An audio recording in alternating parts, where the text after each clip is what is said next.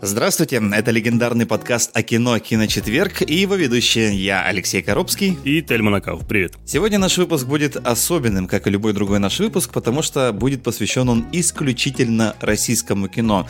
Но выбора у нас не оставалось, а все потому, что на выжженном поле новогоднего кинопроката в кино практически нечего смотреть, кроме нескольких названий русских фильмов, а, собственно, о которых мы сегодня и будем говорить. Знаешь, мне кажется, у нас а, больше похож на российский российский YouTube, потому что в основном все русское, либо кошки. У нас здесь то же самое. У нас три российских фильма и кошки. Кстати, да, кошки же у нас еще запланирован, но это такой бантик или вишенка на торте этого выпуска. Или изюминка искукоженная. Посмотрим, с какой начинкой этот торт сегодня окажется. Ну что ж, давайте обсудим, наверное, «Союз спасения» для начала.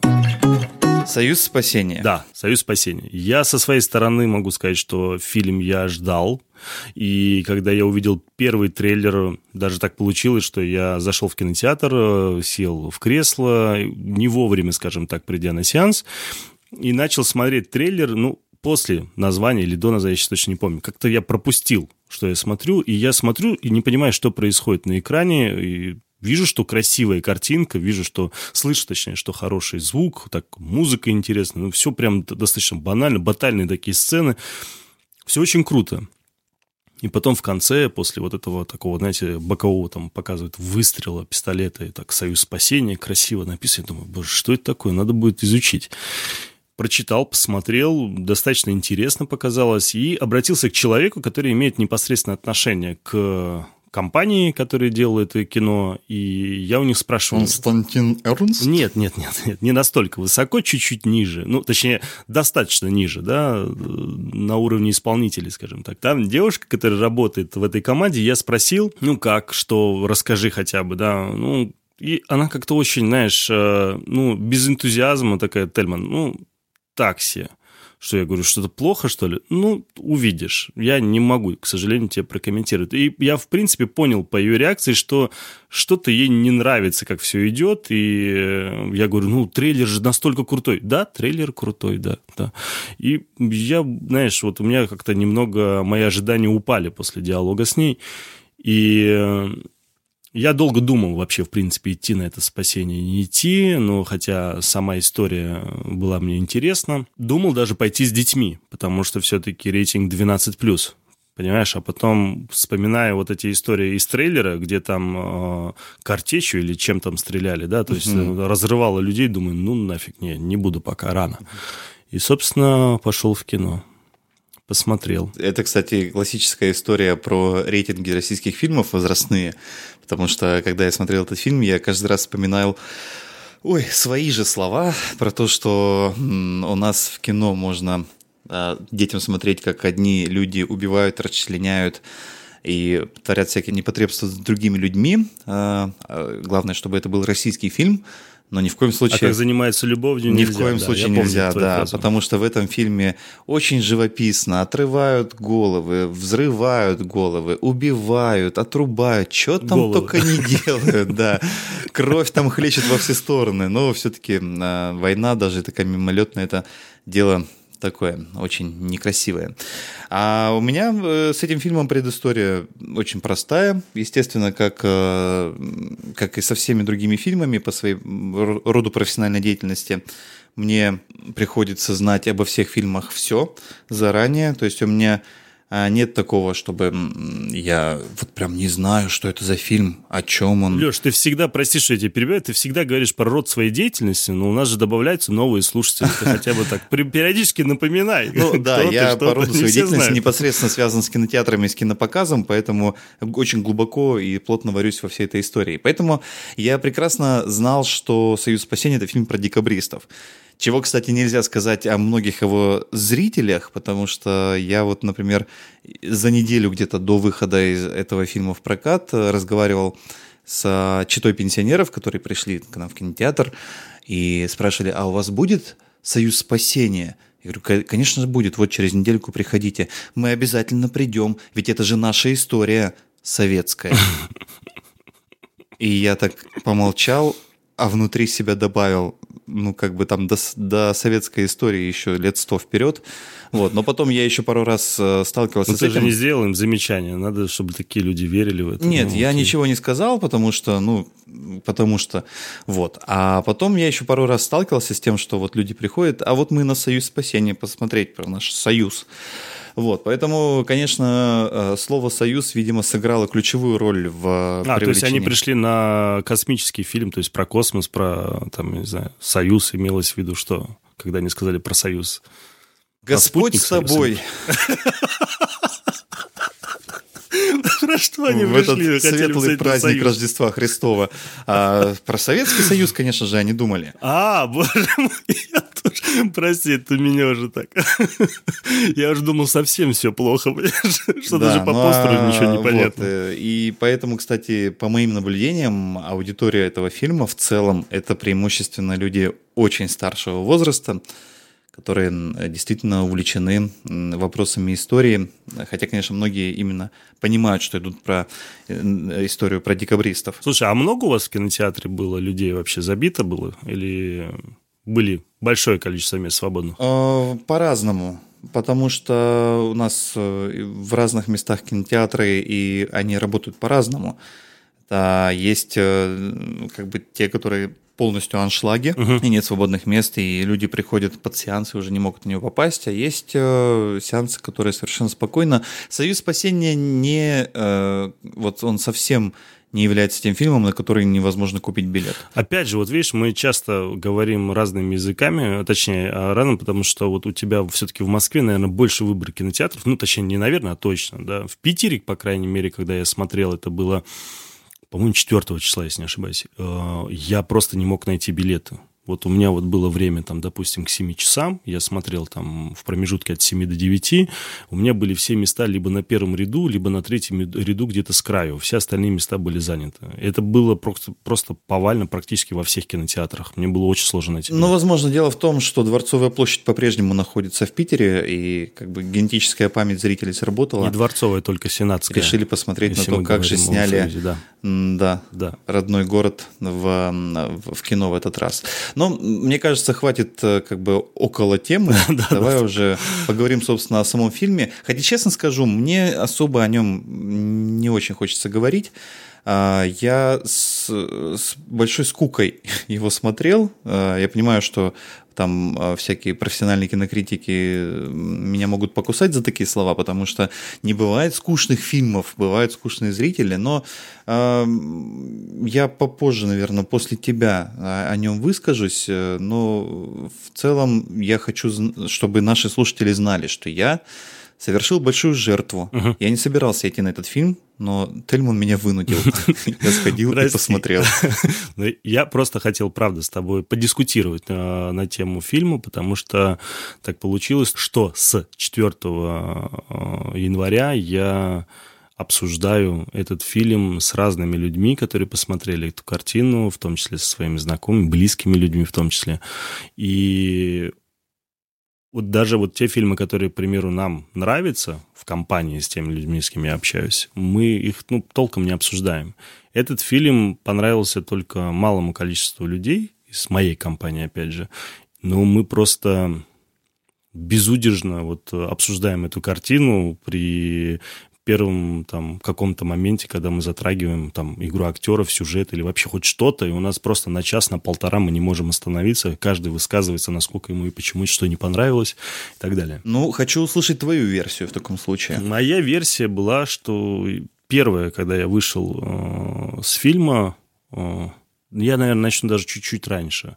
Где-то с десятой минуты фильма я понял, что мне плохо. У меня очень болит голова, а, мне болит глаза, и я понимаю, что это не какое-то мое физическое состояние, потому что я там заболел. Нет, это правда было все из-за картинки. То есть вот этот рваный монтаж, вот эта работа оператора, если ее можно назвать работой, при всем моем уважении к там, профессионализму этого человека, я не знаю, кто он, что он, наверняка он на это учился, но получилось э, так, что мне было тяжело это смотреть. Я вспоминал, э, знаешь, у меня такая параллель возникла с моими первыми ощущениями, когда я смотрел фильм в 3D, а, там, когда были какие-то быстрые какие-то действия.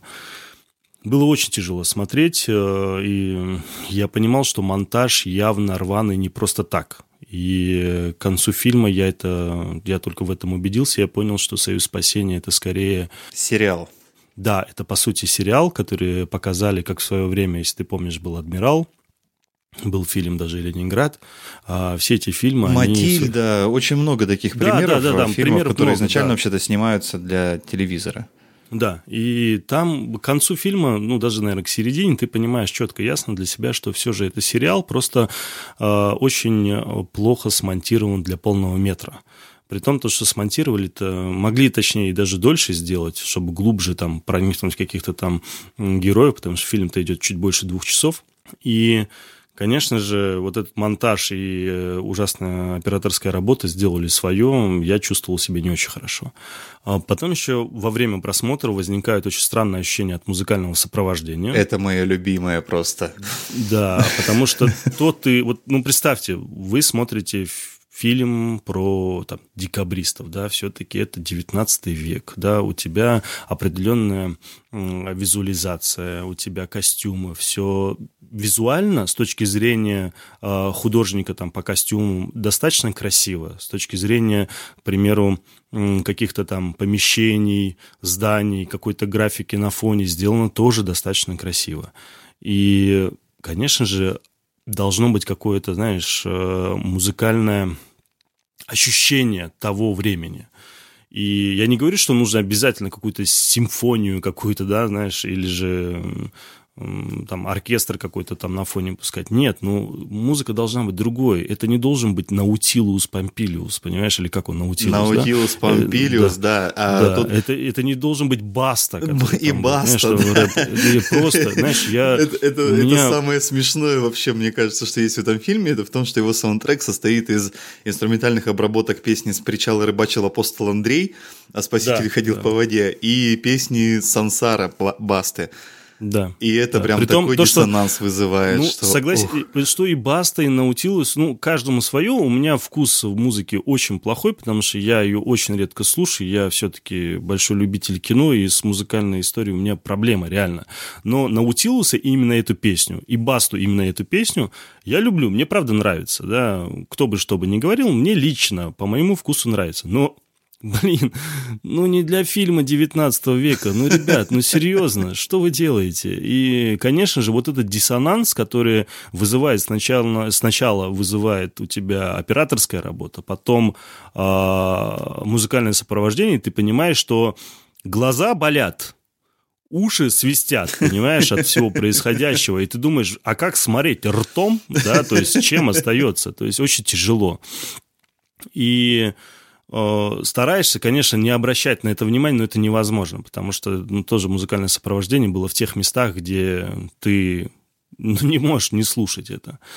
И что касается каких-то там других моментов, это, понимаешь, это я еще не перешел к сюжету, как вы понимаете, то есть я даже не начал сюжетную линию какую-то затрагивать, я только беру технические части, которые уже, по сути, раздражают, и тебя отвлекают, и уже твое мнение о фильме, который стоил там 800 миллионов рублей, уже твое мнение достаточно серьезно рубит. Но чтобы потом не возвращаться к этой теме, давай я просто тебе в унисон просто скажу, что действительно это так, что а, с точки зрения, ну, назовем это все в целом м, режиссурой, да, потому что... Да, а, да, да. Потому что в, в конечном итоге, как рассказать историю визуальными средствами, средствами кино, решает режиссер. И с точки зрения режиссуры это полная беспомощность, потому что за какой-то достаточно солидный хронометраж, я сейчас точно не скажу, но там два часа точно есть. А, история не рассказывается. Э, это просто какой-то набор людей, и которые не вводятся, не выводятся. Они э, читают свой текст, а для того, чтобы их как-то обозначить, на экране просто всплывают титры – с, э, которые подписывают, что это за человек сейчас на экране. То есть это как новостной выпуск какой-то. И это показывает полную беспомощность режиссерского метода, потому что здесь а, очень непросто вообще уследить за всеми этими линиями, раз, линиями развития. И действительно, вот практически с самого начала возникает ощущение, что ты смотришь не фильм, целостный, полноценный, который задуман как фильм, а нарезку из сериала, какой-то рекап, что ли. А, и, ну, и в купе с а, музыкальным оформлением я, я не могу не смеяться каждый раз, вспоминая Наутилус Помпилиус в фильме про декабристов и, и Басту, соответственно, там же. А, это все действительно, ну, плохо. Про операторскую работу мне, честно говоря, сказать особо нечего, потому что ну, я больше обращал внимание, наверное, на а, провисы в режиссуре, в нарративе, вот просто в драматургии, а, меня операторская работа особо не смущала, потому что, в общем-то, все, все, что надо, все красивости были на месте, и каких-то особых косяков в этом смысле я не увидел. Вот, но давай перейдем, наверное, в целом к фильму как таковому, хотя, честно говоря, у меня э, нет фильма в этом фильме. То есть я не вижу фильма в «Союзе спасения». А, я все-таки чуть-чуть все-таки а, прокомментирую то, что ты говоришь, потому что ну, так сложилось, что последние там 2-3 года я общаюсь там с разными режиссерами, и, конечно же, ты прав, когда ты говоришь, что за все, по идее, должен отвечать режиссер да, но когда общаешься с режиссерами, сами режиссеры всегда говорят, вот так всегда происходит. Вот если фильм плохой, то, значит, вина вся на режиссере. А если фильм хороший, о, знаешь, вот этот актер хорошо сыграл, вот этот актер хорошо сыграл, и вот продюсер молодец, который хорошие там деньги нашел для того, чтобы это все реализовать. Константин а, Эрнст. Да, и вот сейчас мы говорим о Константине не просто так, потому что, э, напомню, что режиссер это Андрей Кравчук, да, это достаточно неплохой режиссер, который в свое время снял тот же фильм «Адмирал», который мне запомнился, по крайней мере, фильмом «Итальянец», который я, я был на премьере этого фильма. Это, по-моему, если не ошибаюсь, 2005 год. Давно это было, да. да «Адмирал» я не смотрел, было. а вот «Итальянец» хорошее кино, это правда. Да, «Итальян», ну, это опять же, это вот, он, собственно, он режиссер. Режиссер неплохой, да, но мы же понимаем с тобой прекрасно, как люди тоже в некотором смысле связаны с кино, что Константин Эрнст – это фигура достаточно очень, ну, такая глобальная, большая угу. для 90% э, киношников России, да, и когда угу. такой продюсер, режиссер, он и по сути и не режиссер, да, вспомни фильм, э, где там с Олегом Меньшиковым и Михалковым был статский советник. Угу. Там режиссером был, боюсь соврать, сейчас забыл его фамилию, значит, э, Янковский, по-моему, да, и младший, который... Даже не э, скажу, честно говоря. Я не помню, сейчас вылетело из головы. И там все говорили, что вот, режиссер же это, а по сути видно, что там режиссером по факту был Михалков, который помогал режиссеру, который сам продюсировал. А, это да, вот это, кстати, я, я вот сейчас и удивился, когда узнал, что статский советник не Михалков снял. Да, ну что да. ж. И, и я просто к тому, то, что тот же Кравчук, и мы понимаем, что здесь Константин Эмс, конечно же, свои преследовал какие-то цели, из-за этого, может быть, и получилось так. А, что касается, кстати, еще по поводу музыки, немножко затрону. Ты заметил, в каких моментах эта песня звучали? Музыки, музыка, точнее, звучала на Усилуса и Басты. Понимаешь, они еще пытались концептуальную идею самой песни связать с фильмом. Это еще более страшная история. Не обратил внимания, там... я глаза пытался разлепить. Ну, там Сансара играла в тот момент, когда речь шла, грубо говоря, там о семье, о детях там и так далее. Ну, ладно, не суть. Давайте сейчас перейдем уже чуть дальше. Я вот хочу еще затронуть сам каст, потому что для меня это не маловажная история.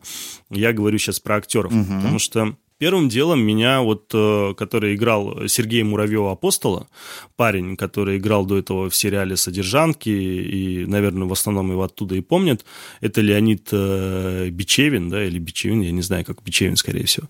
И он для меня, ну, то есть он как-то вообще не подошел под эту роль. Если, к примеру, Максиму Матвеева, наверняка его тоже все знаете, да, и который он сыграл там Сергея Трубецкого, князя, там вот он прям идеально вошел, он очень хорошо получился, все хорошо. Но вот что этот Бичевин, что этот Прилучный, который играл э, Пестоля, э, ну, у меня настолько сильно выбивались из э, всей вот этого, из всего вот этого каста, потому что даже тот же Иван Янковский, который э, Бестужева играл, тоже очень хорошо получился.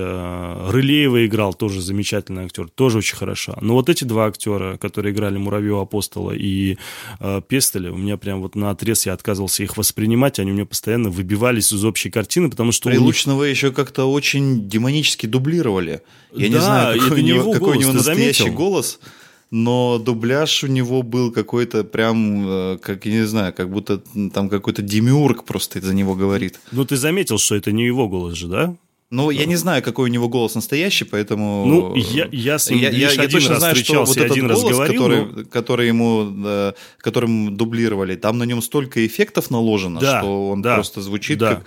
Ну, невозможно просто. Ну, и даже чисто, даже смотря на картину, ты видишь вот этот немного небольшой, э, небольшую разницу в том, как он говорит и как звучит голос. Это видно, что его дублируют прям очень жестко.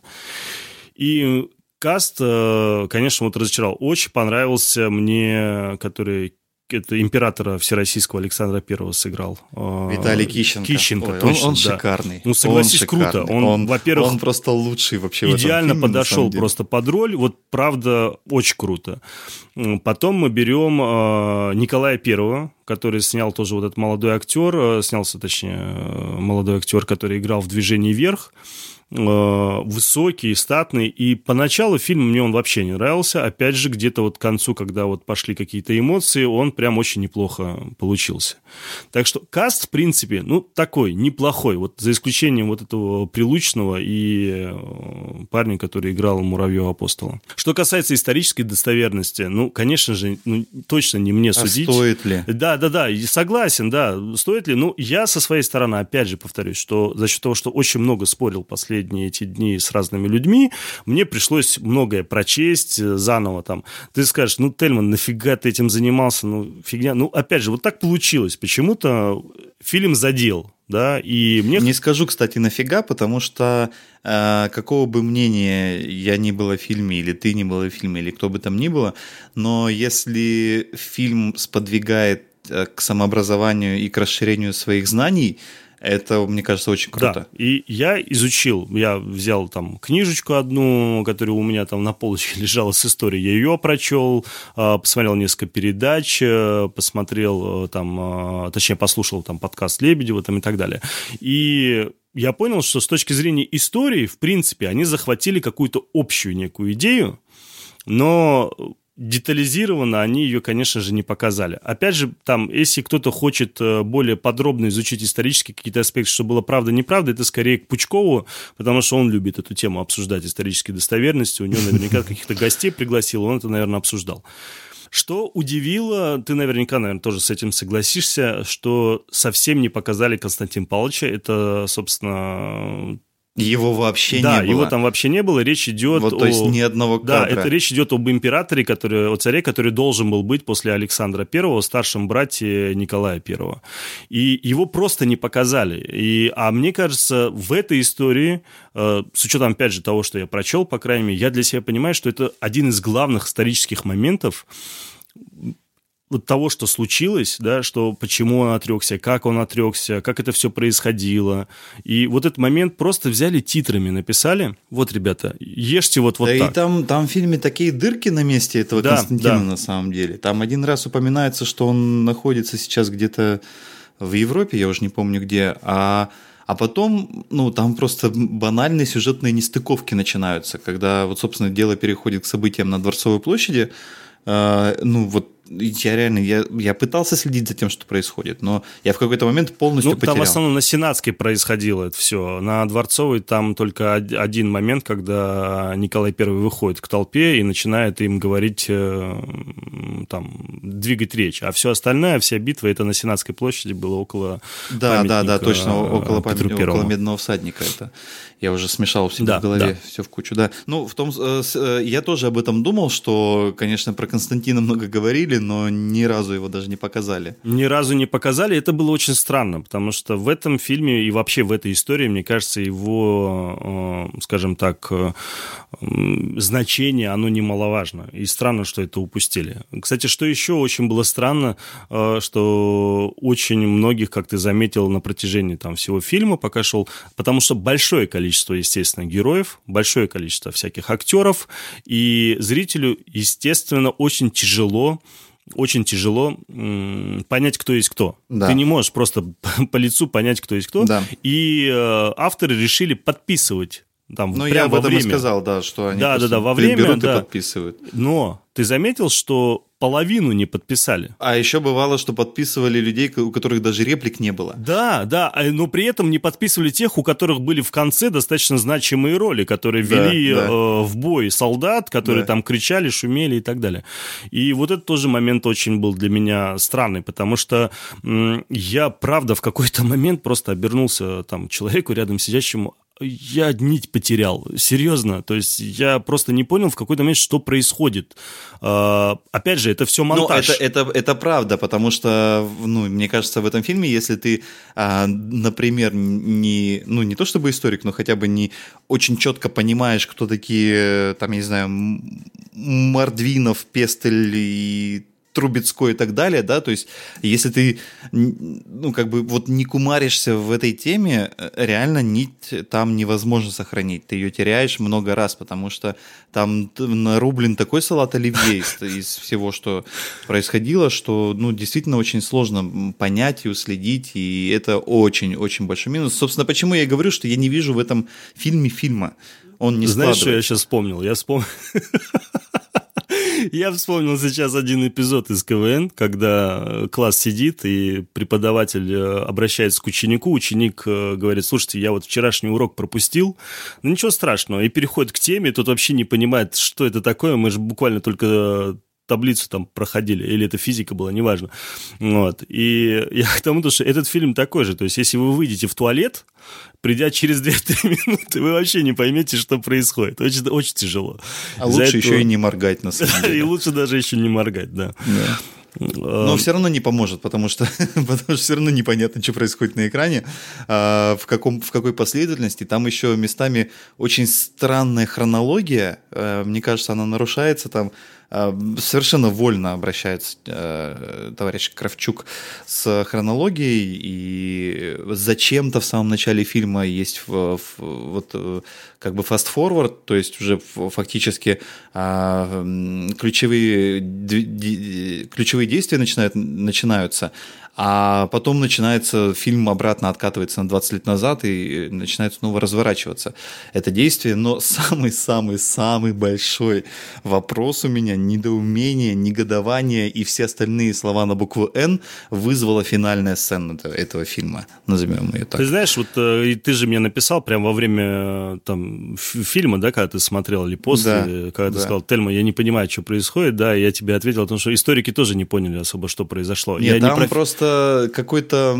ты э, какой-то такой крючок в стиле Нолана совершенно, потому что там происходит финал, а потом э, э, как бы убитый и окровавленный герой возвращается в прошлый момент, и который этот момент он остается окровавленным, но при этом начинает пить шампанское с уже умершим императором Николаем Первым в строю и а ты имеешь в виду вообще самую концовку? Самый финальный, Кстати, да. Не, не, это было понятно для чего сделано. Это было я понятно. вот не понял, объясни я, мне, ну, пожалуйста пожалуйста. Я, я, по крайней мере, как мне показалось, тут, кстати, мы уже спойлерим, да и плевать.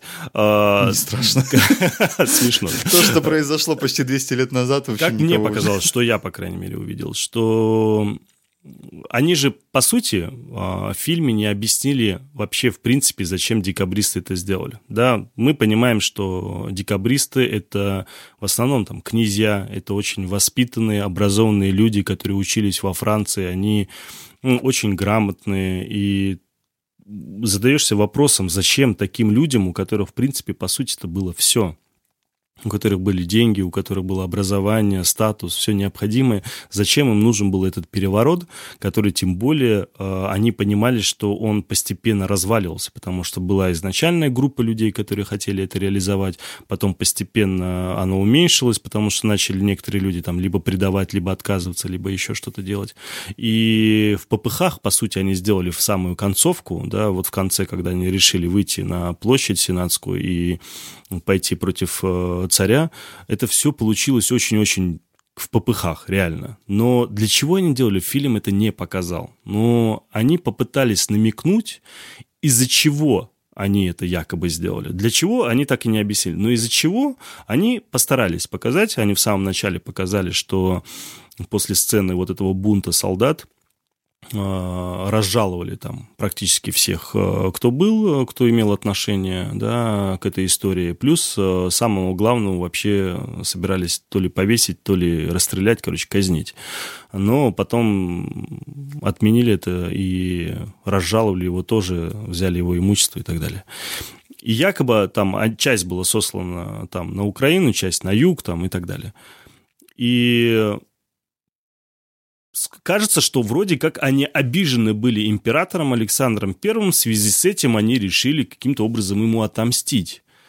А в конце вот эта сцена, которая показывается, что он там шампанским, они все пьют, э, все прям мир да любовь, что все те враги, которые там, точнее, кто от друг друга отколупился, кто стал предателем, кто умер, кто еще что, они все пьют шампанское, к ним подходит Александр Первый и в начале, если фильма, он так на него посмотрел жестко, да, и его чуть не уволили, грубо говоря, а, то, точнее, не, чуть не разжаловали, то тут э, он с ними вместе пил шампанское.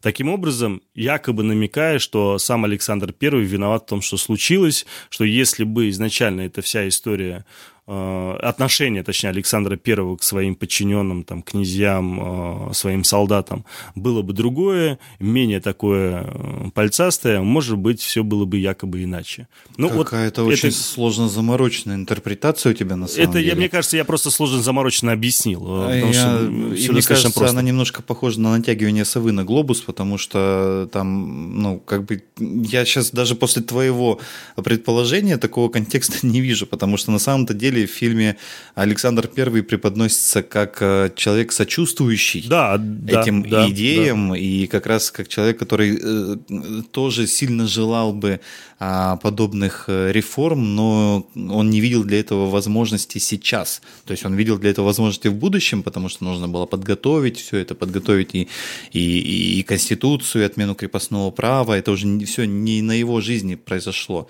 и даже не на жизни его преемника. Но поэтому я не, ну, не до конца понимаю, вот именно реально вот эта сюрреалистическая сцена. Повешенный чувак, повешенный, а, причем у него оборвалась веревка, он разбил себе лицо, когда падал, потом его еще раз повесили, а, это уже не показали, второй раз как повесили. Это не показали, это титрами, там, там на самом деле половину истории титрами да. рассказывают.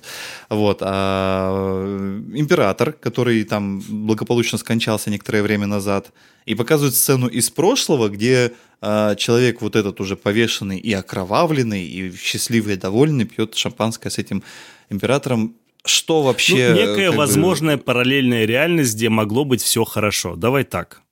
Ну ладно, допустим. Тут все немножко из параллельной реальности. Ну, смотри, вот мы с тобой прошлись, грубо говоря, по технической части, там, по касту, может быть, да, по сюжету даже немного. Но, с другой стороны, согласись, что очень много отрицательных отзывов о фильме по политическим соображениям в том числе. И... Вот это, кстати, интересный вопрос, потому что я задолго еще до того, как э, вообще понял, что мне придется смотреть этот фильм, а я изначально, напоминаю, не собирался этого делать, я читал где-то какие-то отзывы, по-моему, даже Антон Долин на «Медузе» писал, что а, слишком ангажированно в этом фильме показаны декабристы и их взгляды. И, в общем, это все совсем, совсем, совсем очень далеко от того, о чем нам рассказывали, по крайней мере, мне в школе, да. А, в школе, да, на уроках истории. Но вот я честно скажу, я вообще этого в фильме не увидел, потому что я вообще в целом, Ничего в принципе, не увидел. Фильм, в фильме не увидел ни мотивации, ни декабристов, да, этого ни не было, да. их э, ни, ни, ни царской фамилии императорской. И больше того, я даже никакой авторской интерпретации в этом фильме не увидел, ни той, ни другой стороны. Ты знаешь, э, что увидел я, что увидели там некоторые мои знакомые, которые тоже мы обсуждали эту тему. Первое, это как раз вот я в самом начале начал об этом говорить, а потом уже перешел ко всем остальным вопросам, так и не сказав. Первое, о чем я подумал, выйдя из кинотеатра, что фильм был снят для того, чтобы показать обычным нашим гражданам, что может быть, если какие-то непонятные люди захотят сделать переворот, подключат там какое-то гражданское сообщество или каких-то там людей и попытаются что-то сделать, что пострадают от этого невинные люди, невинные солдаты, как показано в этом фильме, в нашем случае это речь идет о гражданах, да, но по факту ничего не получится. То есть э, некий такой намек э, нашим гражданам, что вы особо не думаете тут выходить на всякие митинги, перевороты и вообще не думайте об этих идеях, потому что все это пустое, и концовка, по сути, всегда одна. История это вам показывает, вот вам посмотрите, взгляните и поймите. И, ну, вот такое было ощущение у меня, понимаешь, когда я вышел из фильма. С другой стороны... С другой стороны, с этой задачей очень хорошо справляются ВГТРК а, и Первый канал сам по себе, а фильм с каким-то заоблачным бюджетом а, не а, вот на эту тему просто не будет смотреть целевая аудитория, которая этот месяц, месседж могли бы хотеть донести. Ну, на первом, да не просто так же все-таки, это в конце декабря пульнули эту картину и показывают до сих пор в кинотеатрах. Очень много кто пошел на этот фильм в итоге, на «Союз спасения».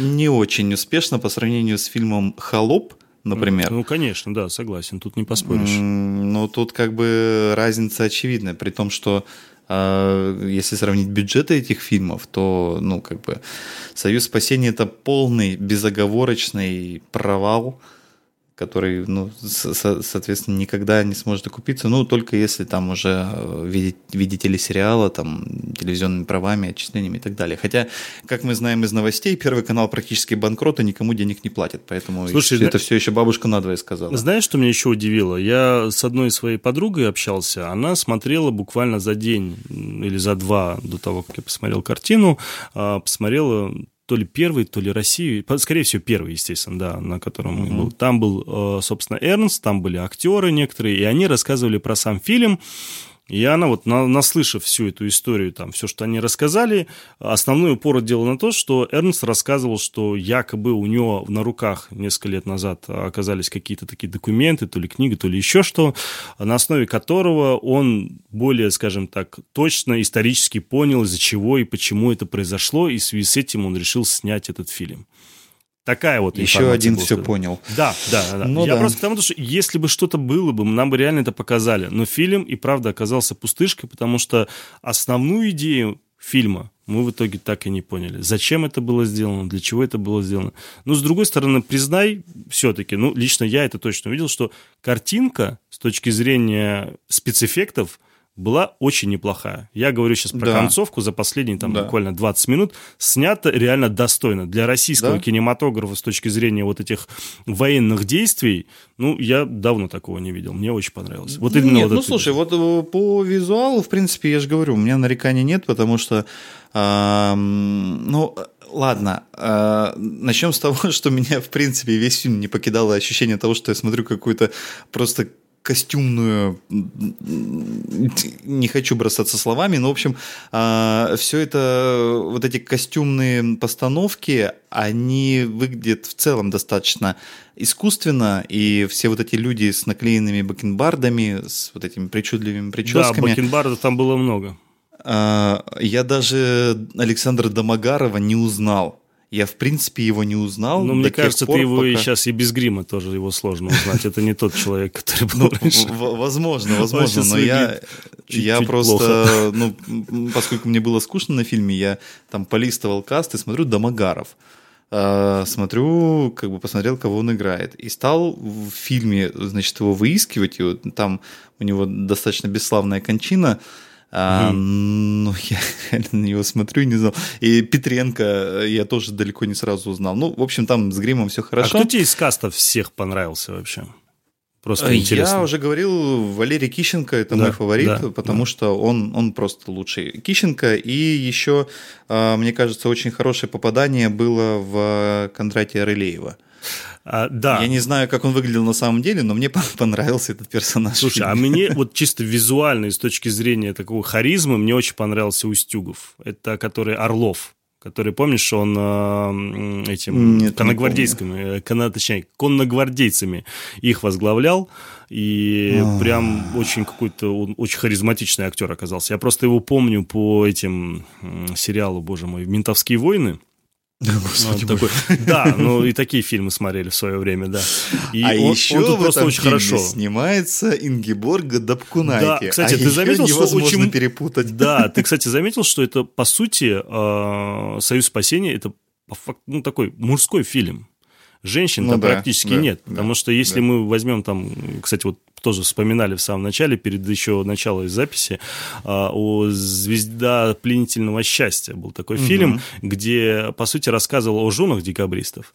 А, вот, это, кстати, тоже момент, который я хотел сказать, что у нас, в общем-то, в, на, по моим наблюдениям, в общественном культурном пространстве, в бытовом, так сказать, а, восстание декабристов закрепилось только одной единственной вещью – это с женами декабристов. Да. Вот да. это присутствует в языке, говорят, что вот она жена да. декабриста, да, и вот и так далее. Что на самом деле, э, ну, не очень часто можно с кем-то поговорить о том, что такое было это декабристское восстание, что это ну, на самом деле была попытка достаточно серьезной либеральной революции. Прости, а... извини, не могу сказать, вспомнил. Я тут с одним тоже своим коллегой общался, точнее не коллегой, другом. Он мне, он мне говорит, слушай, Тельман, а что их декабристы назвали? Я говорю, слушай, ну это было в декабре, просто... А что, так просто? Я говорю, да. Прости, вспомнил да, да, да. просто. Это да, было да, очень смешно. Ну вот, э, вот в том числе и вот это, да, то есть у нас э, как бы на языке есть э, жены декабристов, но в фильме этих жен по сути-то и нет. Есть только, видимо, ну, она Эрнст, очень... Эрнст разрешил только одной женщине, по сути, сыграть двум, чуть дольше, чем Андре. Не-не-не, я что... Дапкуна это практически не считаю, ее было куда меньше, а, чем э, ну, София там, Эрнст. Да, а вот да и, там, только... там есть одна линия, которая вот, ну, совершенно такая, просто она никчемная и незачем вообще. Скорее всего, она в сериале, конечно, будет чуть раскрученнее показана, но мы понимаем, скажем так, особенно там люди из кино понимают, для чего это было сделано, потому что играет эту женщину жена самого Константина Эрнста, София Эрнст. А, девочка... А это жена, да? Это жена. Ты что, не знал, что ли? Ты а. чего? Он же ее везде сейчас... Я думал, дочка. Да не, не, это жена. Он ее сейчас везде ну, в общем, в общем, актриса с фамилией Эрнст играет... Э, актриса, это ты очень громко сказал, и ты сделал большой прям комплимент. Ну, она же сыграла роль, значит, она актриса. сыграла, да? Ну окей, хорошо. Да, вот. Э... Я просто после сериала «Содержанки» на нее смотреть мне, мне очень тяжело. Там нет игры просто. Ну, это мое. Ну, слушай, ладно. ты смотрел сериал «Содержанки». Ну, это твоя проблема и, и твоя боль. серии. Не надо вот не думать обо мне настолько плохо. А то сейчас, знаешь, ментовские войны, «Содержанки». Чё? Что за дела? Кто такой? Я, честно говоря, ну, мы, мы можем э, долго злословить, ерничать, там, говорить какие-то пакости про этот фильм, но на самом-то деле он не заслуживает э, никакого обсуждения, по большому счету. Ну, просто мы, мы сейчас из пустого в порожнее переливаем, говорим одно и то же.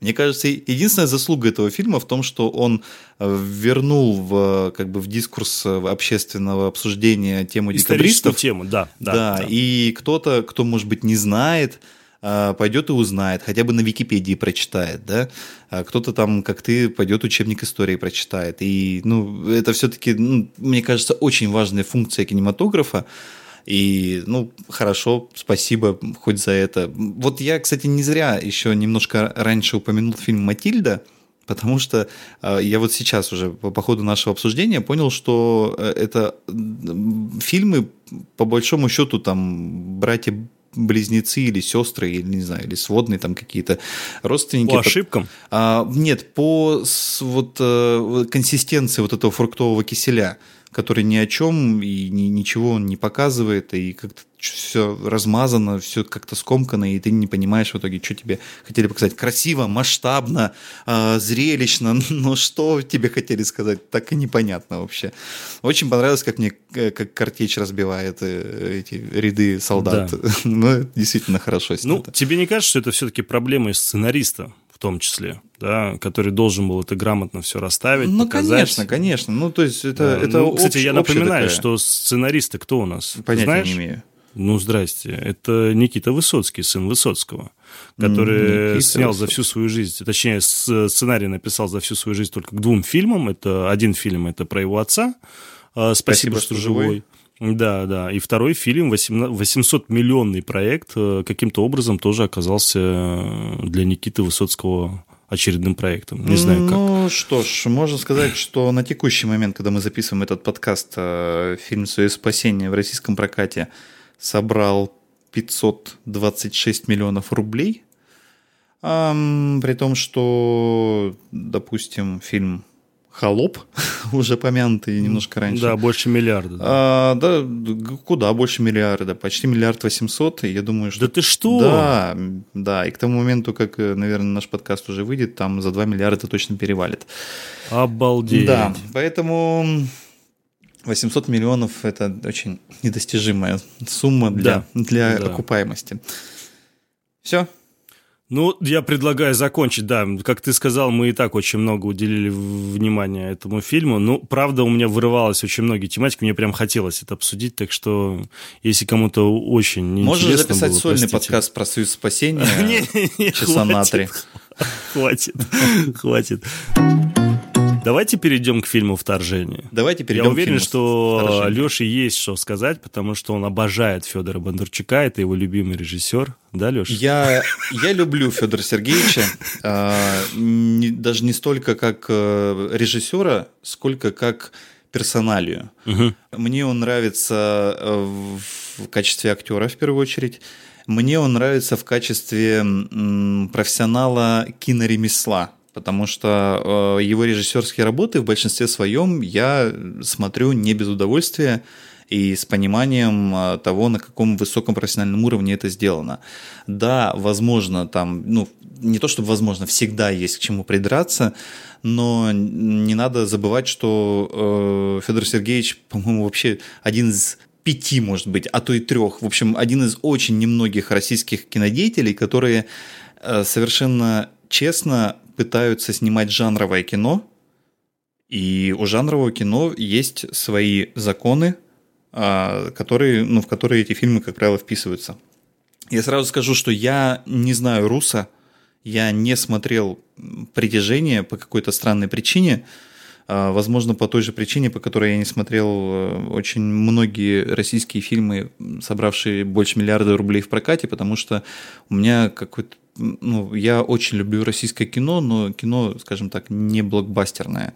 То есть я как там Т-34 не смотрел, например, Адмирала там не смотрел и, и так далее и тому подобное. Вот. Э, но на вторжение я сходил, на вторжение сходить собирался. Здесь вот нет принуждения и насилия со стороны Тельмана, я хочу это зафиксировать.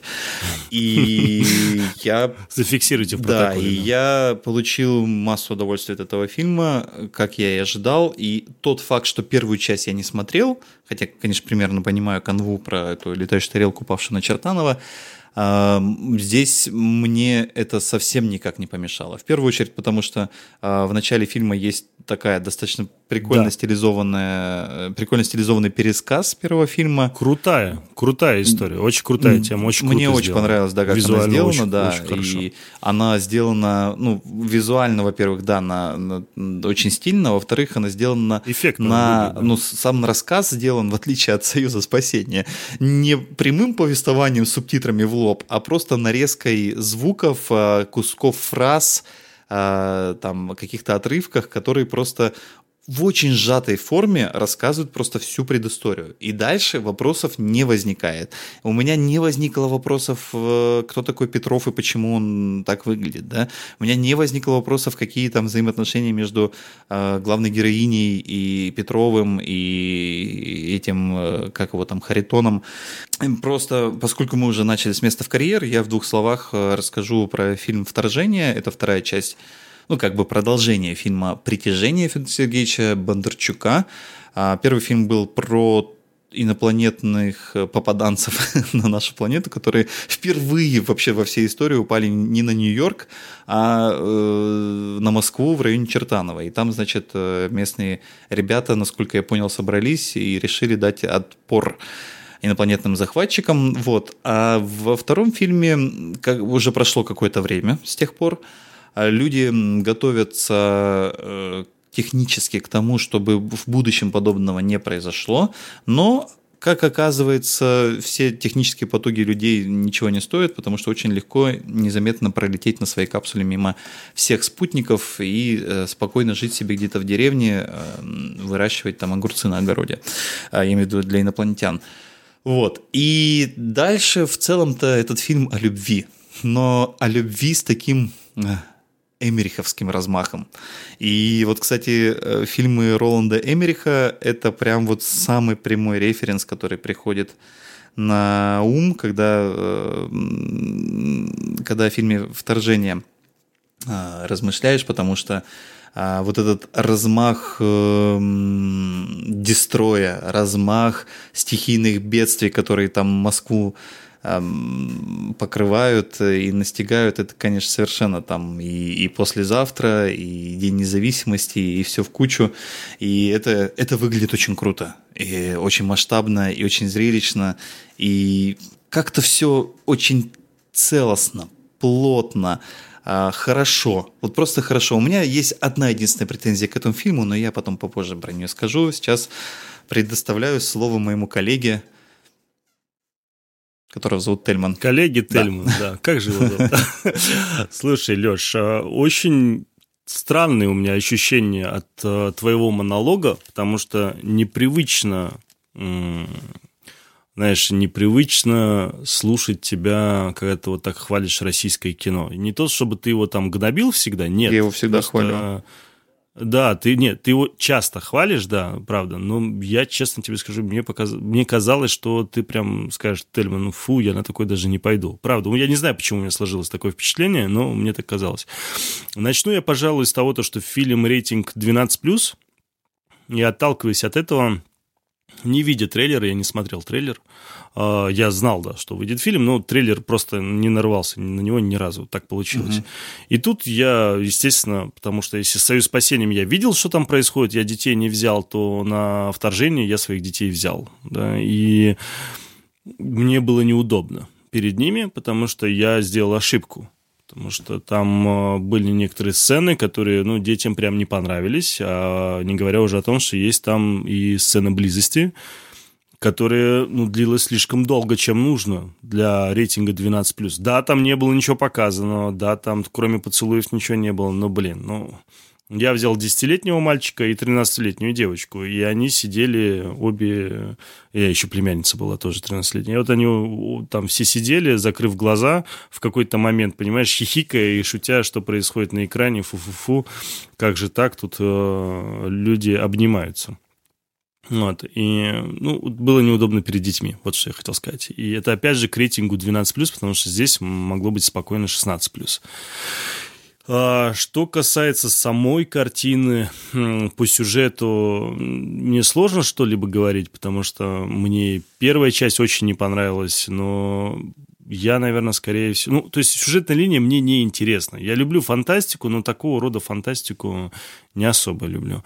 Если первая часть было ощущение, что Федор решил, наш Бондарчук, э, снять э, с Ариком Андреасяном «Притяжение», вот такое было ощущение после просмотра фильма, потому что где-то был прям вот, ну, ну очень хорошо, по графике, а где-то было совсем плохо. Ну, а, это, наверное, там, скорее не зем... к Сарику, а к э, Никите Аргунову, который графику делал для Сарика всегда. Да, естественно, но я тебе говорю о том, что все равно, это там, если ты... Ну, ладно, не будем переходить на Сарика, это очень долгая история.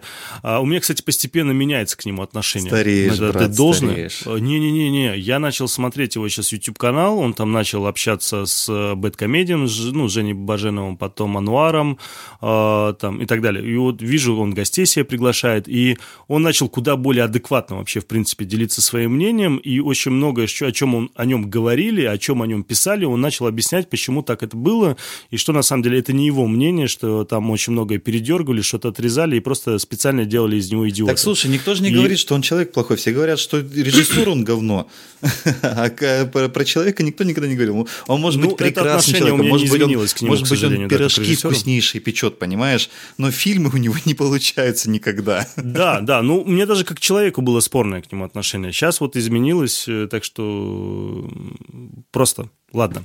А, хотел еще, кстати, затронуть ту тему, которую ты сказал э, по по поводу начала фильма, где идет э, вот это некое вступление, идут начальные титры, и на фоне начальных титров показывается, э, по сути, что было в первой части. Это было правда, это было сделано очень красиво, это было сделано круто, ну, там очень хорошие спецэффекты, и самое главное, что по сюжету из первой части взяли реально то, что нужно, такие рэперные точки, которые дают четкое понимание человеку, который не смотрел первую часть, четкое понимание, что было в этой первой части. И вот сейчас, э, послушав Лешу, я понял, что да, это, собственно, Федор четко, ясно донес до человека, что было в первой части, если вдруг он не смотрел «Притяжение». А, очень понравились спецэффекты. Неожиданно, потому что я как бы понимал, что должно быть э, круто, с учетом того, что уже все-таки на дворе 2019-2020 год, и российская графика уже должна быть совершенно на другом уровне. Э, точнее, кинематограф российский с компьютерным эффектом должен быть на другом уровне, и ну, я все равно был удивлен. То есть некоторыми местами у меня, правда, было ощущение, что это какое-то зарубежное голливудское кино, которое тоже снято очень-очень хорошо. И Наверное, все, потому что я... мне не нравятся актеры, абсолютно все. Мне не нравится вот это э, Старшинбаум, мне не нравится Петров, мне не нравится этот Риналь, который играет, э, боже мой, как его зовут-то? Харитон. У меня вообще проблем. Да, Харитон, да. Мне очень понравился единственный, наверное, актер, э, это... Меньшиков. Который этот... Нет, нет, нет. Мне, слушай, Меньшиков, к сожалению, очень давно мне перестал нравиться. Но мне понравился вот этот молодой, это новый, вот, скажем так, введенный персонаж. Его не было э, ранее в первой части. Ну, по крайней мере, если он был, то я его не видел точно. Э, я не знаю, как его зовут. Э, это, собственно, вот этот боец, который охранял Старшенбаум. А, да. Я сейчас посмотрел, его зовут Юрий Борисов. Ну, слушай, ему бы псевдоним бы придумать, а? А, я сейчас смотрю, где я его видел. Он снимался в «Хрустале» у Дарьи Жук. Ну, ты, наверное, не видел этот фильм. Э, не смотрел. Не, не смотрел. Хороший фильм? Ну, в общем, да, он наделал очень много шума пару лет назад и получил массу наград и призов. Это белорусский фильм про как бы там начало 90-х, про то, как девушка мечтает уехать из Беларуси в, в Америку. Вот. Но это другая, другая тема для разговора. Ну, мне показался он очень харизматичным, мне, правда, было интересно за ним наблюдать, и как, скажем так, в стрессовые моменты, как он себя показывал с точки зрения как актер, то есть это, наверное, единственный так, э, персонаж, в которого я реально поверил. Во все остальные персонажи я не верил, потому что они были даже не то чтобы театральными, они были бы очень, они были очень дешево киношными, понимаешь? Ну, даже тот же Петров, как бы он ни старался, он реально растет с каждым годом. Большое уважение к нему, особенно после фильма «Текст». Но тут прям, ну, опять же, ну, не верил я ему. То ли его слишком много, понимаешь, то ли еще что, не знаю. И все, понимаешь, вот, вот как у тебя о Союзе спасения нечего было сказать, у меня, наверное, о вторжении нечего сказать, хотя, с другой стороны, если вот там по десятибальной ставить системе какую-то там систему оценок, да, там, э, то я, наверное, крепкую шестерку бы этому фильму поставил бы. Хотя, если бы это был бы, к примеру, голливудский фильм, я бы, наверное, даже поставил бы цифру 7. Ну, как у тебя двойные стандарты. А почему? Да, так? у меня двойные стандарты, потому что, знаешь, это как, э, как бы тебе сказать, вот когда там ты учишь каких-нибудь там своих детей, да, там, к примеру, ты к ним строже относишься и занижаешь всегда оценку для того, чтобы они становились лучше. Вот у меня здесь вот такое же отношение скорее. Странно, но на самом деле хочется, я чтобы... с тобой согласен, что особо говорить об этом фильме и нечего, потому что это на самом деле это э, крепкая жанровая сайфайна. Здесь э, просто такая конфетка для глаз, э, без, э, без хитро выдуманного сюжета, без каких-то великих актерских э, партий. Здесь они не предусмотрены. И то, что ты говоришь про, актер, про персонажей, которые в основной своей массе просто функции, это действительно так. Но это, это жанровое кино, и в, в рамках этого жанра так, так принято, здесь нет ничего в этом плохого. Здесь есть, наоборот, такие очень прекрасные штампы, которые мне Ой, я э, прям как бальзамом по сердцу. Вот это, знаешь, вот все вот эти кадры, где, э, значит, Сергей Гармаш, я не знаю, кого он там играет, но вот какой-то ситуационный центр, что ли, такой стол крестом посередине стоит, вокруг амфитеатр, какие-то люди сидят, и, значит, и вот каждый раз он там сидит и какие-то волевые решения принимает. И это же совершенно такой, совершеннейший штамп фильмов а, про Да, да, у меня даже было ощущение, что это был такой некий стёб Голливуда. Ну да, вот, правда. то есть, вот у меня а, было и, такое еще ощущение. как это все выглядит, знаешь, вот это вот, эм, ну, мы прекрасно понимаем, в какой стране мы живем, и мы прекрасно понимаем, как выглядят кабинеты и, и залы наших государственных учреждений. Спойлер, не так. Но а, здесь это все, ну, это все на месте, это все уместно, потому что это все-таки ну, научная фантастика. И... Леш, тут еще какой момент, а, что Федор же, ты знаешь, он очень тесно сотрудничает с азиатами, непосредственно с Китаем, и а, свои проекты старается туда закидывать, в том числе, где он продюсер, там, где он ну режиссер. Ну, Правильно. И точно так же он сделал с притяжением, и я уверен, что то же самое он сделает с вторжением. Правильно. Потому что был даже китай, Китай китайский на самом, постер. На, на, Китай на настоящий момент это самый большой кинорынок, поэтому, да, да, естественно, да. нужно И, конечно же, он деньги. тому же Китаю хочет показать, что Россия ну, тоже живет по таким, типа, западным меркам, что кабинеты бывают у нас тоже такие, знаешь, вот эта овальная вот эта история, похожая еще, еще на... мне, конечно, очень, а, не, ну, как бы зацепило, что ли, заставило поразмышлять тот момент, что в этом фильме эм, при всей кажущейся очевидности напрочь отсутствует коммерческий продукт плейсмент, продукт плейсмент коммерческих брендов, потому что здесь есть э, очень агрессивный продукт плейсмент бренда Армия России, Здесь есть очень агрессивный продукт плейсмент э, Министерства обороны Российской Федерации, МЧС Российской Федерации и Ростелекома. Но даже несмотря на то, что, например, вода в фильме играет ключевую роль, и там есть просто да, целый эпизод, да. где закупаются пятилитровками воды, целую тележку, там их там 50 штук, даже с брендом воды нет продукт э, плейсмента. Слушай, а я вот ожидал, честно тебе скажу, я вот в этот момент, я думал, вот интересно, кого они выберут по производителю? Да, и это было нормально, естественно, какой-нибудь там святой источник оказался бы самой чистой водой, тем более, как он да, его да, придирчиво да, да, выбирал. Да. Но нет, Почему-то в этом фильме абсолютно нет коммерческого продукт-плейсмента, только государственный. И, и, и да. это прям какая-то такая очень интересная а, история. Очень странная история, согласен. Да, вот. Но в остальном это действительно это зрелищная фигня, а, когда Москву затапливает с двух сторон, опять же, начинается дестрой какой-то, и, и вот с сама двух вот сторон это... имеется в виду сверху с земли, и снизу, с да. неба, да, да, да. Да, там получается, что вода на небе и вода на земле, и это как бы там центр Москвы в такой в водяной купол попадает, водяном, да. да. И э, это, ну, как бы всегда, наверное, приятно посмотреть, как разрушают Москву, а не только Нью-Йорк. Поэтому здесь э, все достаточно хорошо. У меня, вот я обещал рассказать про претензию к этому фильму, и она у меня одна. Он очень медленный.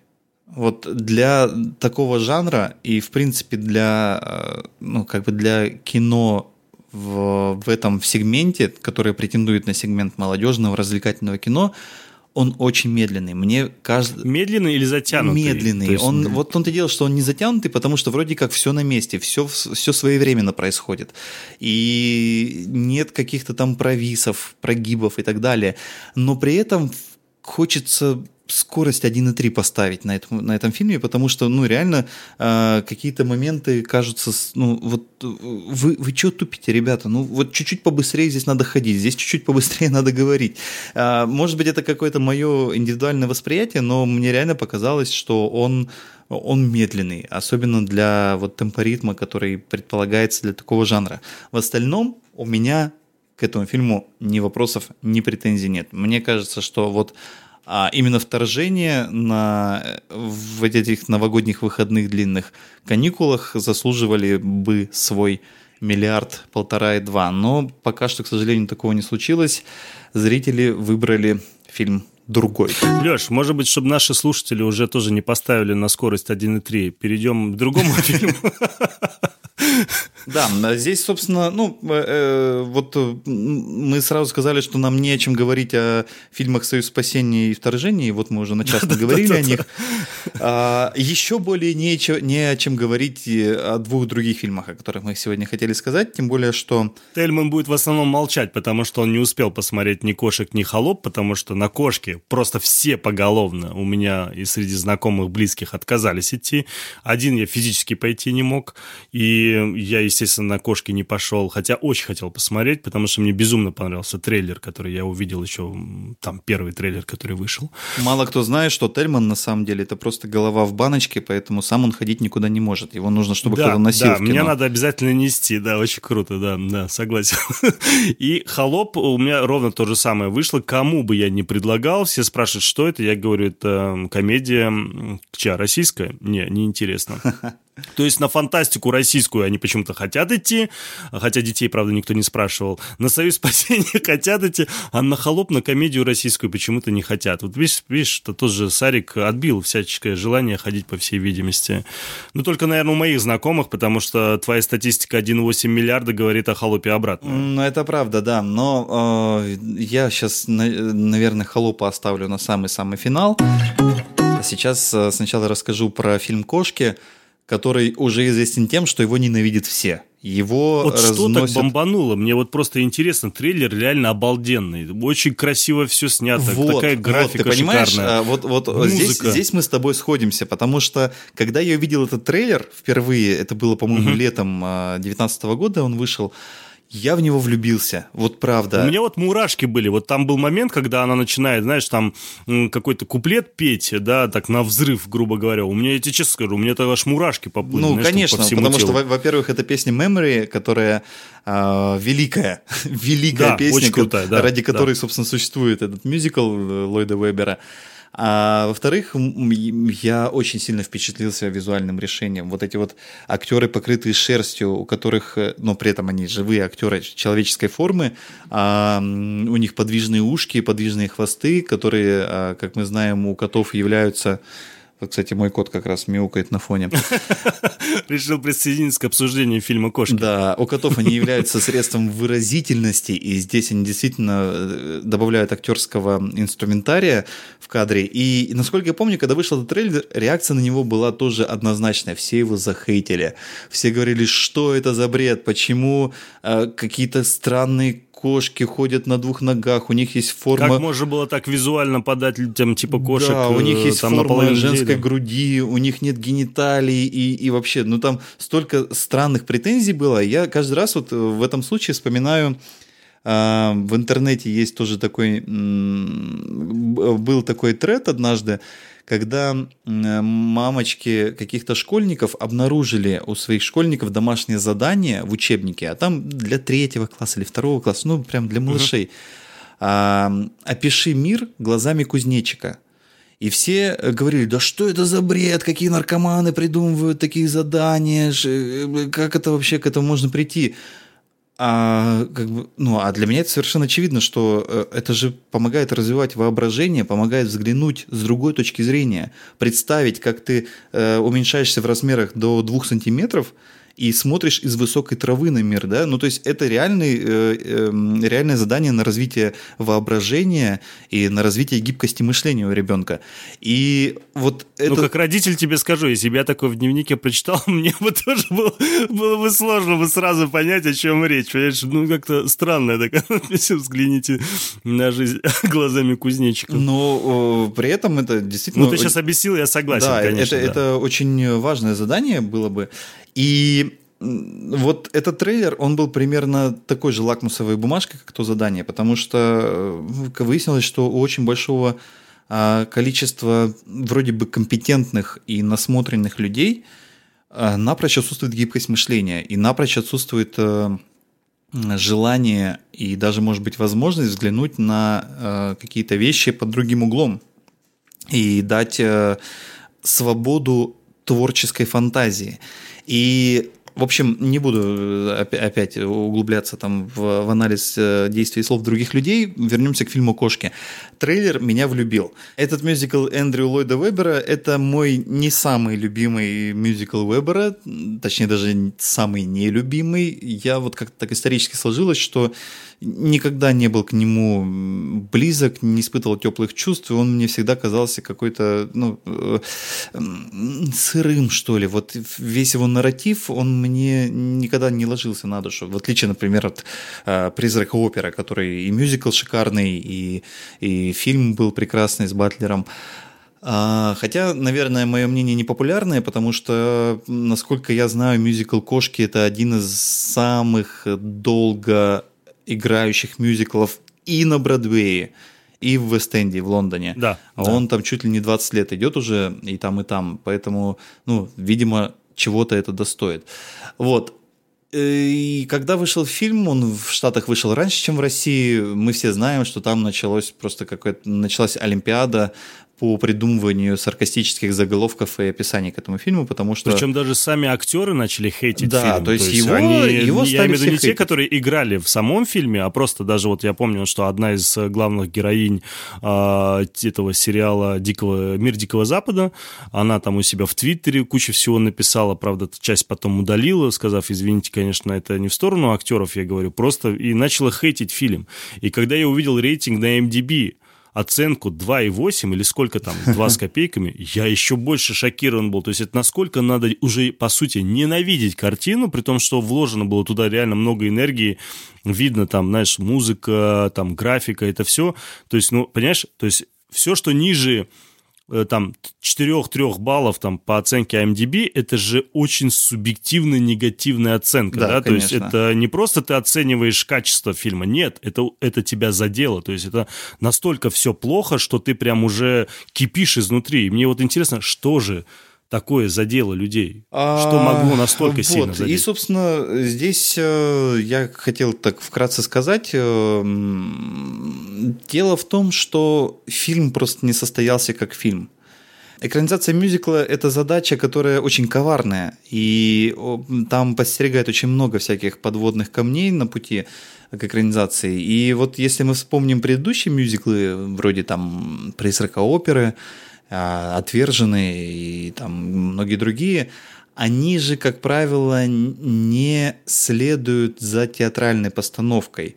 Они, как правило, создают свой собственный мир, а, свою собственную какую-то историю даже, может быть, основанную на песнях из мюзикла. Да, да. И песни не являются исключительно единственным а, повествовательным элементом фильма как правило. Ну, Чикаго ровно то же самое, что ты говоришь, согласен. Суини тот, демон-парикмахер, да, да, да. там и так далее, да? Вот. А кошки — это просто телеспектакль по, по, по большому счету. То есть он не состоялся как фильм. В этом эм, произведении напрочь отсутствует гармония между всеми составляющими. Больше того, все составляющие, такие как э, песни, танцы, кинематография и, э, допустим, не знаю, там, ну, кинематография в широком смысле, э, это и операторская работа, и э, режиссерская работа, они все не только не, с, не стыкуются друг с другом, но они еще и соревнуются друг с другом. Они каждый тянет одеяло на себя. А песни с танцами, э, они прям конфликтуют на экране, потому что песни говорят одно, а танцы говорят совершенно другое. Там э, такая современная хореография с рваными движениями, плюс там явно была попытка какую-то кошачесть придать там и так далее и тому подобное, но с песнями, то есть очень сложно, мозг немножечко ломается от того, что ты, во-первых, должен слушать песни, потому что абсолютно весь нарратив в фильме, в песнях, там слов, просто произнес, произносимых реплик по минимуму, их там десяток наберется на фильм, все только в песнях, исключительно, поэтому нужно следить за песнями, даже если ты знаешь сюжет. Но танцы какую-то свою историю рассказывают, отдельную историю. И при этом э, танцевальные вокальные номера, они просто идут в стык друг за другом. И камера по ним скачет, вот как-то вот просто следит там за актерами туда-сюда, в этот угол, в другой, на эту декорацию, с этой декорацией. И это все настолько вот просто рассыпается, как вот на всякие, на, на, на кучу мелких осколков, и оно не собирается вместе, потому что ты Прости, пытаешься... Прости, пожалуйста, ты про монтаж сейчас говоришь? Я пытаюсь просто у себя в голове это визуализировать, никак не Я понимаю. Я в целом, в целом про фильм, потому что э, дело даже не в монтаже, там как бы планы состыкованы, черт, черт бы с ними. Просто фильм это же не только сочетание сюжета, сценария, актерской игры, а, движения актеров и так далее, да, это же и гармоничное сосуществование, то есть надо, чтобы это все работало вместе, и тогда получается цельная история. Здесь это все работает по отдельности, как будто а, танцы ставил какой-то один человек, который не знал, э, как это должно выглядеть на экране, декорации строил другой человек, который тоже не знал, как там это должно выглядеть на экране, а, с схему... А оператор вообще пришел комедию Схему снимать, движения да? камеры, да, тоже как-то там уже потом подстраивали. Плюс еще песни тут откуда-то взялись, которые, э, оказывается, самую главную, существенную роль играют. И в итоге э, мозг, по крайней мере мой мозг, он не успевал все это совместить не, не получалось одновременно слушать э, песни, ну или там, э, поскольку песни на английском языке, там они э, субтитрами переведены, если там с английским сложности читать текст, да, например, что еще сложнее, потому что приходится еще и читать, слушать, смотреть за танцами, и, и вот это все настолько сильно э, не складывается вместе, что истории не получается даже если ты знаешь историю, э, сюжет этого мюзикла, история вообще очень сложно складывается, практически не складывается. И э, там такая же мешанина из персонажей, как в «Союзе спасения», например. То есть там огромное количество персонажей, которые вводятся, у них даже есть сольные номера, у них есть имена, у них есть песни про них – но они прям вот вообще не работают. Ты видишь э, э, актеров, которые играют. То есть там э, есть э, актеры, которые, ну, просто очень популярны и очень узнаваемые. Это э, Идрис Джей... Эльба, я помню, там был. Джеймс Корден, э, Идрис Эльба, да, Ребел Уилсон. Вот они там такие, э, прям, как бы ты даже не запоминаешь, как их зовут. Не, не запомин... Джуди Денч точно там была. Так, Джуди Денч вообще это прям вот э, королеву в стороночке, пока что не трогаем. А, окей, окей. И вот вся эта история, она сильно рассыпается. И на самом деле у меня есть такое предложение к Тому Хуперу, угу. к режиссеру этого фильма. Его можно, в принципе, исправить, только получится не мюзикл. Дело в том, что, э, по моему убеждению, мюзикл Cats, кошки существуют только ради песни Memory. Угу. Это кульминация мюзикла, это кульминация в фильме. Здесь интерпретация этой песни на самом деле очень трогательная и очень крутая. Я, честно, расплакался на, на моменте кульминации. Круто. А, из-за сочетания песни, из-за сочетания исполнения и персонажа вот этой вот э, девушки, которая там обездоленная и которая пытается вернуться в общество и получить новую жизнь. И она поет эту песню, мурашки просто бегут, слезы текут, и на мгновение кажется, что волшебство случилось, но потом опять все вот просто разваливается в крах. И, и при всем при том, что художественное решение фильма, оно восхитительное, как я еще раз скажу. Вот эти вот кошки, вот эти вот э, люди, уменьшенные до размеров кошек, люди, которым придали некоторые черты внешности кошек, такие как шерсть, ушки, хвостики, а, декорации, которые ну, вот, создают вот это ощущение маленького размера и, и так далее и тому подобное. Из всего этого мог бы получиться роскошный, шикарнейший минут на 10 клип на песню Memory. И тогда было бы просто вот, ну, вот просто ничего аналогичного в истории кино бы не существовало. Но, к сожалению, так не получилось. Попытались снять мюзикл, кино не случилось. Я его не готов хейтить, как все остальные. Я понимаю, что просто кино не задалось.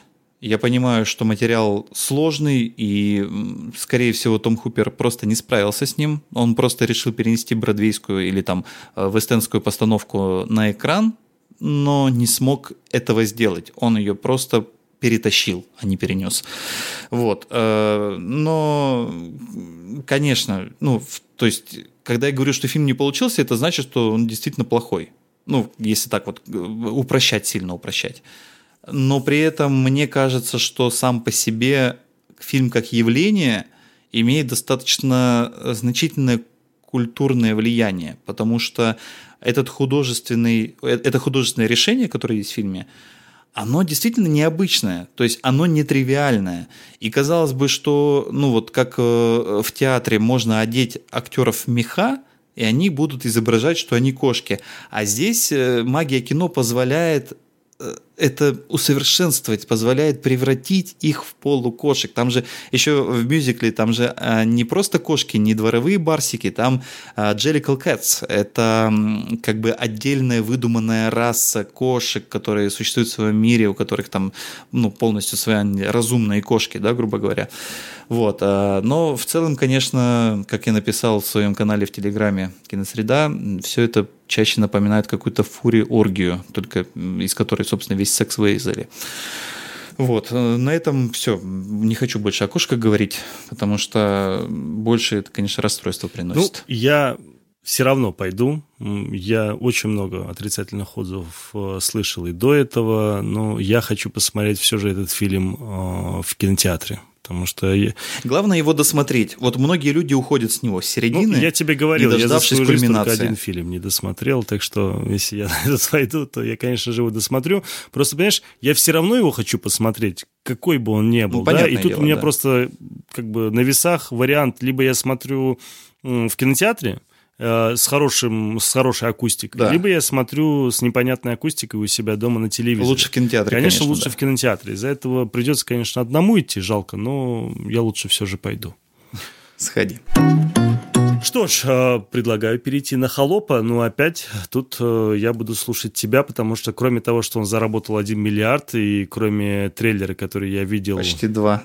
Уже, прости, да, уже два практически. Притом, а сколько, неизвестно, сколько он обошелся? Я, честно говоря, в голове у меня этой цифры нет, но давай попробуем сейчас быстренько загуглить.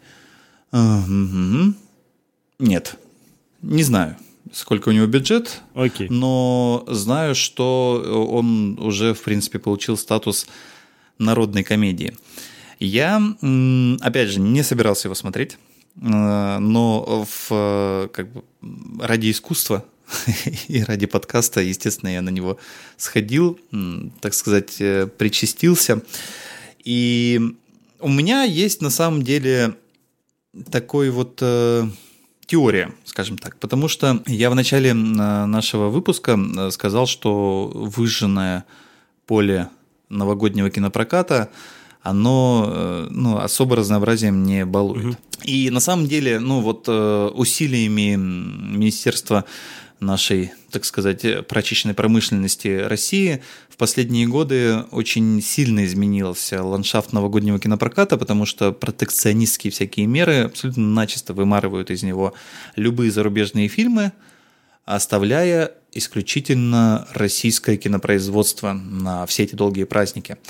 А, как единственная возможность российскому кино заработать, потому что 8-9 дней а, все население нашей бескрайней родины отдыхает, и нужно куда-то девать это время и эти деньги. Вот. Я вот сейчас по, посмотрел по приложению этому ЯИС, да, и смотрю на холоп, вот даже берем мы там первый уикенд, да, это с 26 э, декабря по 29 декабря 303 миллиона рублей. И с 2 января по 8 января, второй уикенд, это 1 миллиард 243 миллиона.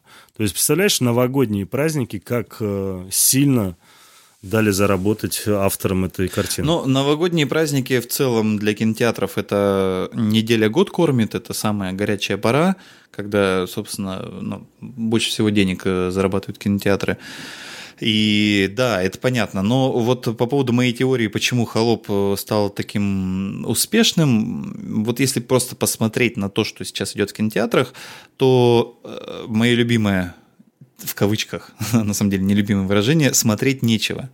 Потому что по большому счету идет что? Идет холоп, э, комедия, идет вторжение, фантастика, ну, условно для молодежи. И историческая драма «Союз спасения». «Союз спасения», да. Ну, а дальше там всякие Иван Царевич, фиксики, полицейские с Рублевки дорабатывает, там Джуманж дорабатывает. У меня мозг э, отказывается там... воспринимать, что такие фильмы идут в кинотеатре, из-за этого я даже не знаю, что они А больше-то и нечего. То есть вот, э, для, вот для тебя, например, и для меня посмотреть в кино сейчас нечего. Ну, сходили мы на, на вторжение в лучшем случае. А что еще, на фиксики пойти? Нет, я Netflix смотрю теперь.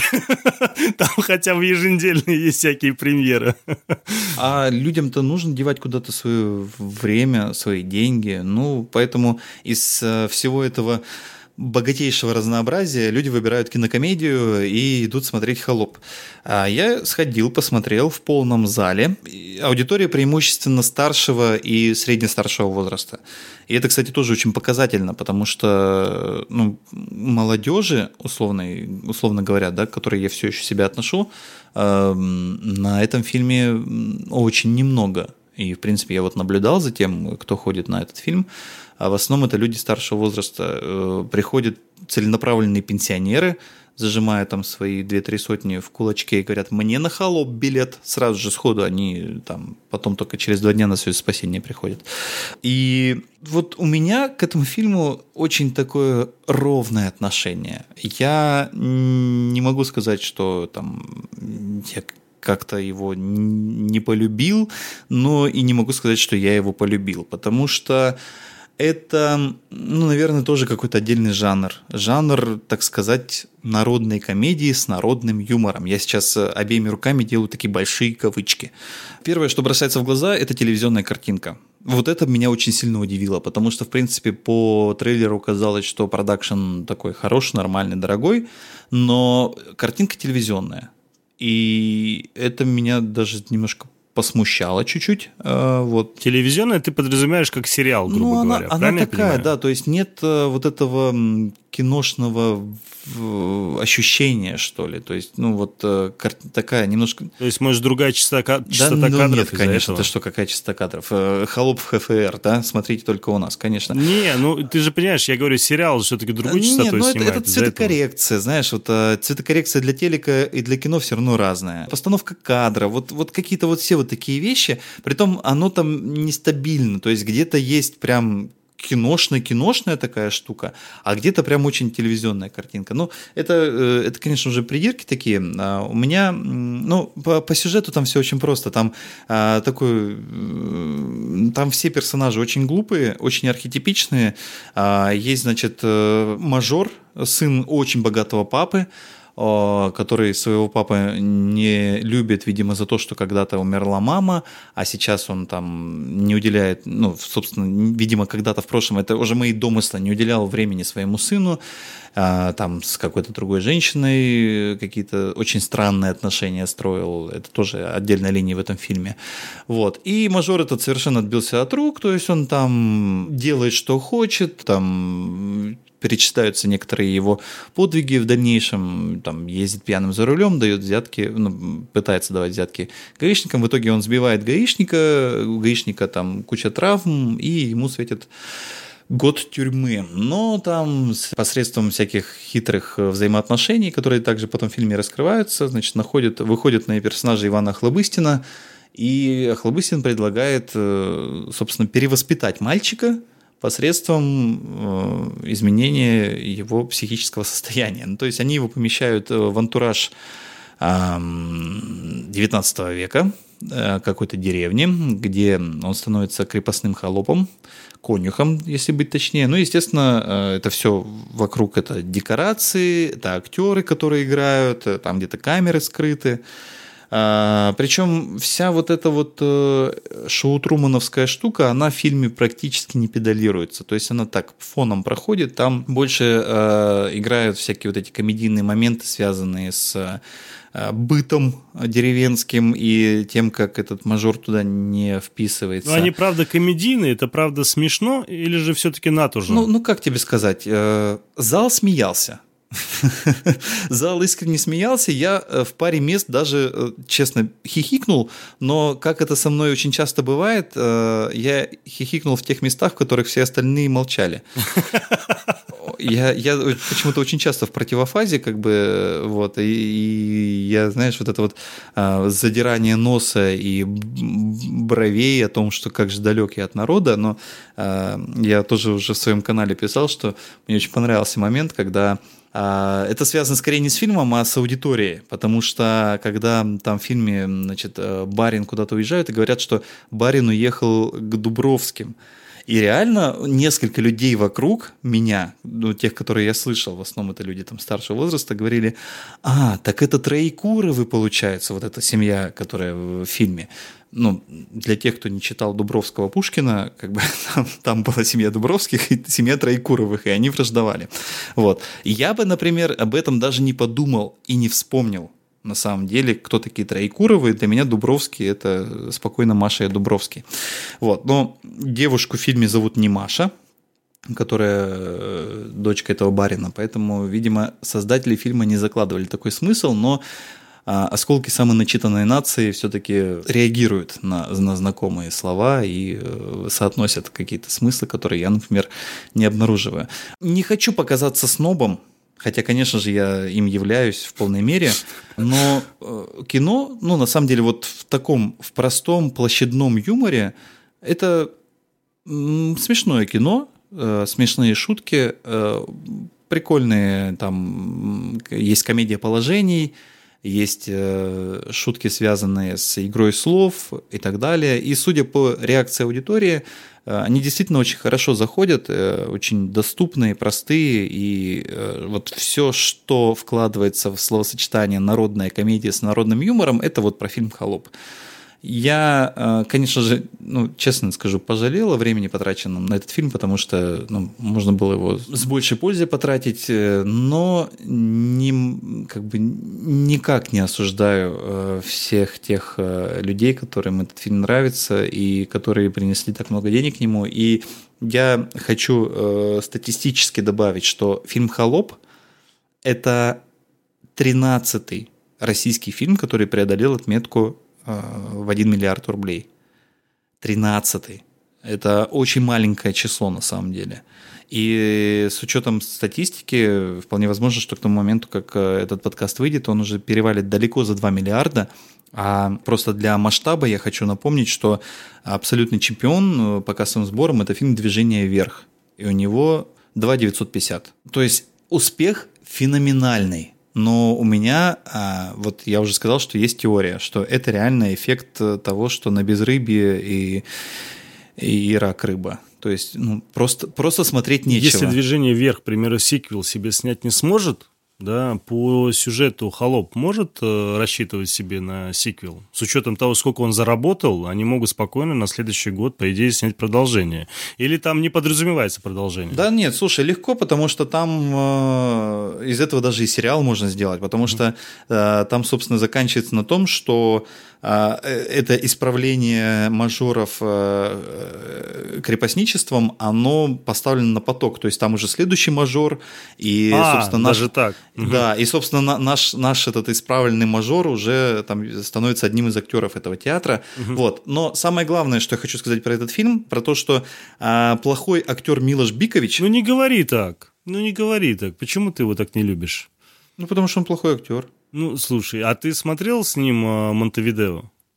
Нет. Ну вот э, это я вот этот, ну скажем так, вообще в принципе о этом Биковиче я узнал благодаря этому фильму, который мне посоветовал в свое время мой младший брат, он фанат футбола. И он мне в свое время посоветовал вот этот, вот этот фильм. Там не только он не один, там несколько фильмов, э, там их, по-моему, две части всего. До встречи Монтевидео он вышел уже там буквально там лет пять назад. И до этого еще первая часть. И вот там прям он очень неплохо сыграл, мне очень понравился. И я знаю, что там он снимался во многих других фильмах, где он мне вообще не нравится. Мне не нравятся те фильмы, в которых он снимается. Но вот я его больше запомнил по Монтевидео. Если будет как-то время посмотреть, и тебе хоть каким-то боком интересен футбол, мне кажется, тебе будет интересно. Футбол мне совсем никаким боком не интересен. вообще. Но а, я просто о чем хотел сказать. Еще это отдельная особенность этого фильма, и, возможно, она, кстати, не так плоха, как мне кажется, а возможно, это даже гениальный какой-то ход, потому что э, повторю свою фразу, плохой актер Бикович в этом фильме как-то вот прям отдельно, специально, ужасно дублирован. Ну, мы знаем, что Бикович э, по-русски плохо говорит. А это, кстати, первый раз. Я слышал, что у него вообще другой дублер. И в этом фильме какого-то вообще э, ну, не, не того актера поставили на дубляж. Я, да, возможно. Но, э, в общем, суть в том, что вот ты, наверное, вспомнишь, смотрел наверняка, как в Советском Союзе дублировали итальянские комедии. Ну, да, помню. Вот это прям какой-то такой отдельный был жанр дубляжа, какого-то эм, какой-то буфанады, что ли, голосовой. Mm-hmm. Какая-то прям э, нарочитая комедийность именно и в интонациях, и в голосе, и, и, и в подаче. И вот Бикович в этом фильме дублирован вот именно таком же стиле, в стиле какого-то советского дубляжа э, итальянских комедий. Это очень сильно режет э, по ушам, угу. очень сильно выбивается из всех, потому что, ну, как бы все там нормально разговаривают. Бортич разговаривает как Бортич, там, Самойленко разговаривает как Самойленко, Хлобыстин так вообще везде одинаковый. Ну, да. А этот прям, знаешь, вот с такой подачей какой-то очень странный, буфонадный. Угу. И это прям, ну, возможно, что так и должно быть для вот для такой для комедии. Мажора. Возможно, возможно, да, возможно, это, ну, как бы э, гениальный ход, а не какое-то не, не, неприятное недоразумение. Ну, все, хватит. Холоп. Да, да, окей, окей. Хорошее кино. Я вообще не понимаю, как этот фильм, как фильм с таким названием, с таким ужасным постером, а, вообще мог собрать почти Выжженное 2 миллиарда. поле. Ну, Смотреть просто больше ну, нечего. Ну да, я понял. Да, согласен. Мне казалось, что там все-таки что-то сделал режиссер. Кстати, режиссер же там Клим Шипенко, ты про него ни слова не сказал. Это тот самый режиссер, который буквально недавно э, показал нам фильм «Текст». И, блин, ну, он такой очень-очень неплохой э, режиссер, он что-то свое превознес вообще к этому? Да фильму? нет, ничего нет? там нет. Э, вот я как раз хотел сказать, что у каждого режиссера есть э, фильмы, которые там большие, авторские, режиссерские, угу. да, такие какие-то хорошие, а есть какие-то проходные, которые, ну, снял и снял, как, как, как, как ремесло, да. Вот. Э, вот это фильм из той же серии. И его феноменальный успех – это исключительно заслуга окружения, потому что ну, смотреть больше нечего. Я а, не так давно в кинотеатре разговаривал по телефону там, со зрителями, которые звонят и спрашивают, а какие э, в основном это женщины очень старшего возраста звонят, говорят, а какие российские фильмы у вас сейчас идут? И я начинаю перечислять. Вот «Союз спасения» видела, «Вторжение» не интересует – холоп, а вот холоп во сколько у вас? Соответственно, ну, как бы и смотреть действительно, ну, нечего. Для молодежи есть условно только одно вторжение, и то, мне кажется, что с учетом тренда на а, нелюбовь к российскому кино и к Бондарчуку в частности, молодежь не очень охотно пошла на этот фильм, как мы видим по цифрам.